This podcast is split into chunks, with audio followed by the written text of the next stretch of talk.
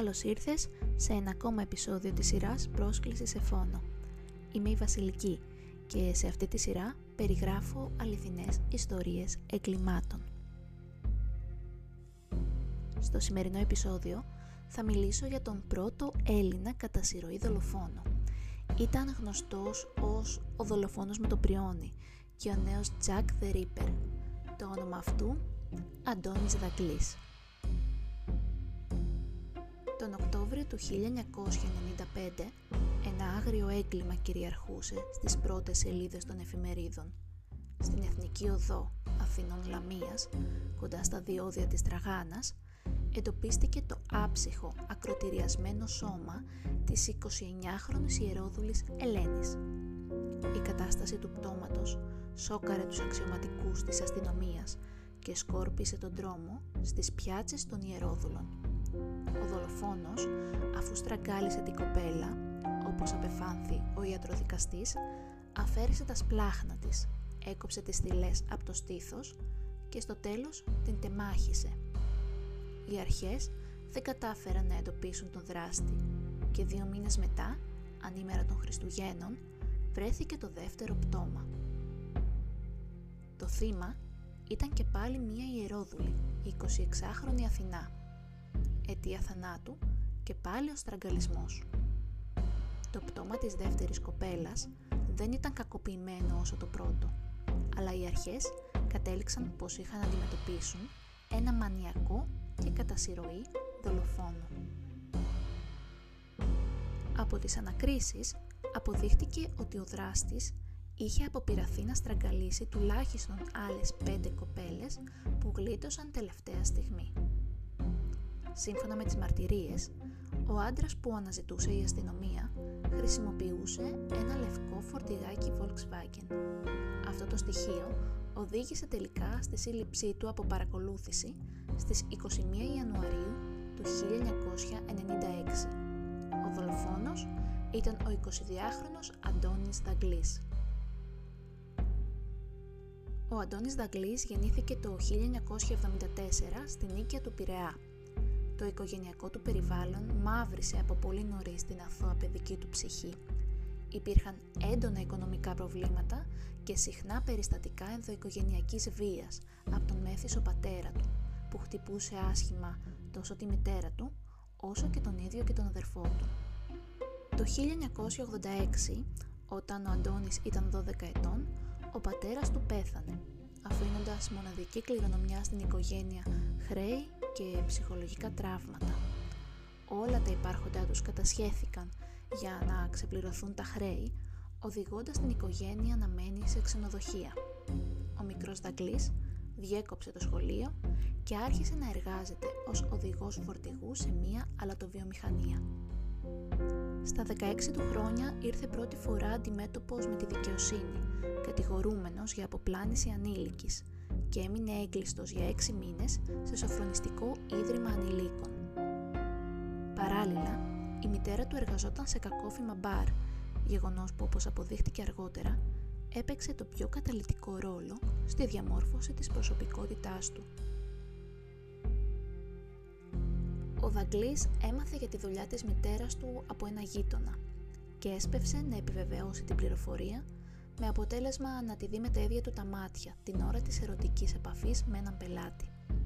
Η εικόνα του δημιούργησε αποστροφή, το έβαλε στα πόδια και πήγε στο ξενοδοχείο όπου έμενε. Η μητέρα του τον ακολούθησε και μάταια προσπάθησε να τον πείσει ότι δεν είχε άλλη επιλογή. Για τον Αντώνη ήταν ήδη αργά.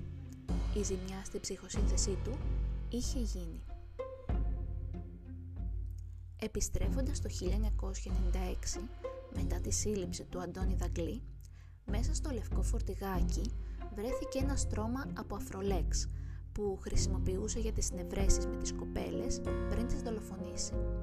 Βρέθηκε ακόμη ένα κουτί με εργαλεία και ένας χειροποίητος σταυρός που ανήκε στο πρώτο θύμα. Τα στοιχεία ήταν αρκετά για τους αστυνομικούς, αλλά η ομολογία τεκμηρίωσε την υπόθεση. Ο Δαγκλής δεν είχε προλάβει να σκοτώσει άλλη κοπέλα στο διάστημα που μεσολάβησε από το δεύτερο του έγκλημα έως τη σύλληψή του, αλλά ομολόγησε πως είχε διαπράξει άλλη μία δολοφονία τον Οκτώβριο του 1992. Θύμα του ήταν μία ιερόδουλη, τα στοιχεία της οποίας δεν βρέθηκαν ποτέ. Η δολοφονία ήταν παρόμοια με τις άλλες δύο. Ο δράστης ανέφερε πως στραγγάλισε την κοπέλα κατά τη διάρκεια της ερωτικής επαφής τους, αφού εκείνη τον προκάλεσε λεκτικά και τον χτύπησε, όπως ο ίδιος κατέθεσε. Στη συνέχεια έκρυψε το πτώμα σε ένα απόμερο σημείο και πήγε στο σπίτι του στην Νίκαια, από που πήρε ένα πριόνι ξύλων, ένα μαχαίρι, γάντια, κάποια παλιά ρούχα και πλαστικές σακούλες απορριμμάτων. Κατόπιν επέστρεψε στο μέρος που άφησε το θύμα του και τελείωσε τη δουλειά. Αφού τεμάχισε το πτώμα σε τουλάχιστον 30 κομμάτια, τα τύλιξε με τα παλιά ρούχα, τα έβαλε σε σακούλες σκουπιδιών και έφυγε με το αυτοκίνητο για να τα ξεφορτωθεί. Τη σακούλα που περιείχε το κεφάλι της γυναίκας την έριξε στον κυφισό ποταμό και δεν βρέθηκε ποτέ.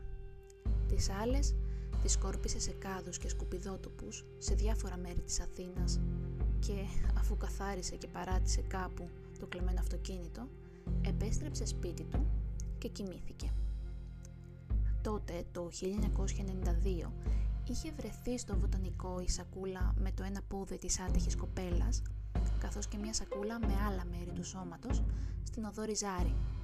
Η ταυτότητα του θύματος παρέμενε άγνωστη, όπως και η ταυτότητα του δράστη, που παρά τις εντατικές προσπάθειες της αστυνομίας, τότε δεν είχαν καταφέρει να τον εντοπίσουν. Πέρασαν τρία χρόνια από τον πρώτο φόνο μέχρι το δεύτερο, καθώς εκείνο το χρονικό διάστημα ο Αντώνης Δαγκλής είχε κληθεί να υπηρετήσει και τη στρατιωτική του θητεία. Εκτός από την ομολογία των τριών φόνων το 1992 και το 1995, ομολόγησε και δεκάδες ληστείες και αποπήρες ανθρωποκτονίας.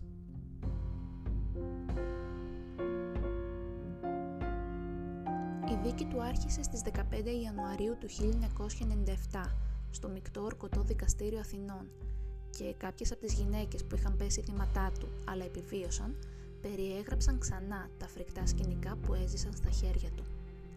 Εκεί, στο δικαστήριο, βρισκόταν και η μητέρα του, Φωτεινή, η οποία κατέθεσε και τις δικές της μαρτυρίες σχετικά με την ασχήμια που ζούσαν με τον πατέρα του και βρισκόταν κάθε μέρα στις δικαστικές αίθουσες δίπλα στο γιο της, προσπαθώντας να συνειδητοποιήσει αυτά που είχαν συμβεί.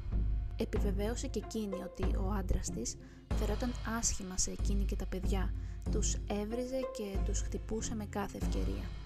Έλεγε όμως ότι δεν είχε παρατηρήσει ποτέ κάτι περίεργο στο παιδί της ζητούσε από τους δημοσιογράφους να δείξουν ανθρωπιά και ήταν εμφανώς καταβεβλημένη, ώσπου κάποια στιγμή υπέστη ένα ελαφρύ εγκεφαλικό επεισόδιο από την έντονη συναισθηματική φόρτιση και μεταφέρθηκε στο νοσοκομείο. Και ο Αντώνης Δαγκλής, πριν αρχίσει η δίκη, είχε αυτοτραυματιστεί στο αριστερό του πόδι και χρειάστηκε να μείνει για μια μέρα στο νοσοκομείο, κάνοντας 122 ράματα. Καθ' όλη τη διάρκεια της δίκης του, καθόταν ανέκφραστος, ανεπηρέαστος από το δράμα που ζούσαν οι υπόλοιποι γύρω του. Κατά τη διάρκεια της δίκης δήλωσε «Δεν μπορεί να είμαι καλά. Κάτι έχω. Δεν ξέρω γιατί κομμάτιασα τα πτώματα. Δεν θυμάμαι ούτε τις σκηνές του στραγγαλισμού. Ενεργούσα σαν θολωμένος. Στη συνέχεια είχα κάποιο φόβο, αλλά τελικά ηρεμούσα και συνέχισα τη μέρα μου, σαν να μην είχε συμβεί τίποτα. Όταν τύχαινε να ακούσω στην τηλεόραση κάτι για τα πτώματα που βρέθηκαν, το άκουγα σαν μία είδηση που δεν με αφορούσε. Πολλές φορές, στο πρόσωπο της γυναίκας που στραγγάλιζα, έβλεπα τη μάνα μου. Τη μάνα μου την αγαπούσα όμως ποτέ δεν τη συγχώρεσα που δούλευε σε ύποπτα μπαρ και σε δουλειές που δεν ήταν ηθικές. Όταν την είχα δει να κάνει έρωτα με έναν άντρα, μου ήρθε να την πνίξω ψυχίατροι Χρήστος Βούρδας και Νίκος Παπαναστασίου υποστήριζαν ότι από την εξέταση που είχαν κάνει στο δαγκλή δεν είχε διαπιστωθεί ότι έπασχε από κάποια ψυχοπνευματική νόσο και ότι η εγκληματική του συμπεριφορά ήταν συνέπεια σεξουαλικής διαστροφής. Δεν θα μπορούσε λοιπόν να έχει το ακαταλόγιστο ενός ανθρώπου που έδρασε με τόση βαρβαρότητα, πόρωση συνείδησης και ηθική αναλγησία. Ο Δαγκλής προσπάθησε να αναιρέσει όσα είχε ομολογήσει, λέγοντας ότι δεν θυμάται τι είχε κάνει και ότι ευθύνεται μόνο για έναν από τους φόνους. Είπε μάλιστα ότι αυτά που είχε ομολογήσει τα είχε ακούσει από τα δελτία ειδήσεων και ότι όταν τους τα είπε βρισκόταν υπό την επίρρεια ισχυρών ψυχοφαρμάκων που του είχαν δώσει. Στην απολογία του ανέφερε μεταξύ άλλων «Το έχω μετανιώσει και ζητώ επίοικια. Πήγαινα κανονικά μαζί τους για μια σεξουαλική επαφή και γινόταν το αντίθετο. Δεν θυμάμαι πως έφτανα μέχρι εκεί. Εκείνες τις στιγμές ήμουν εκτός εαυτού δεν μπορώ να εξηγήσω τι ένιωθα.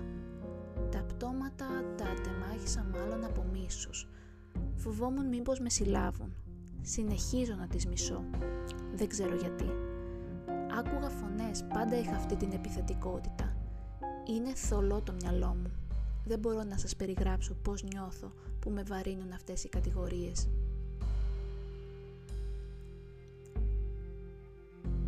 Οι ισχυρισμοί του δεν κατάφεραν να πείσουν το δικαστήριο και στις 23 Ιανουαρίου του 1997 κρίθηκε οριστικά ένοχος χωρίς κανένα ελαφρυντικό.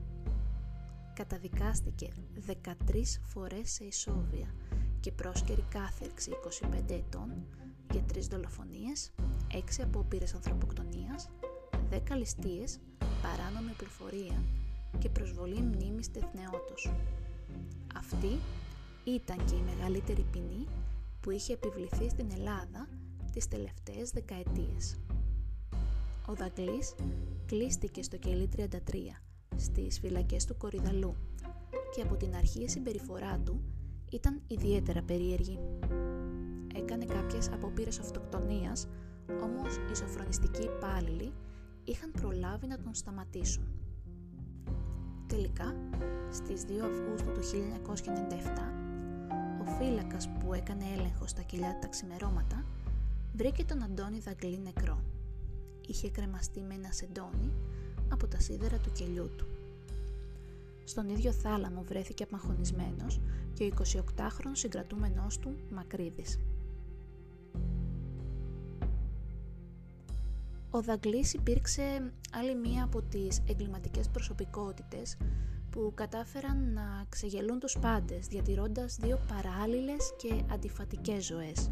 Το πρωί ήταν ένας κλασικός εργαζόμενος, πολίτης υπεράνω υποψίας που ασχολιόταν φυσιολογικά με τις δουλειές του.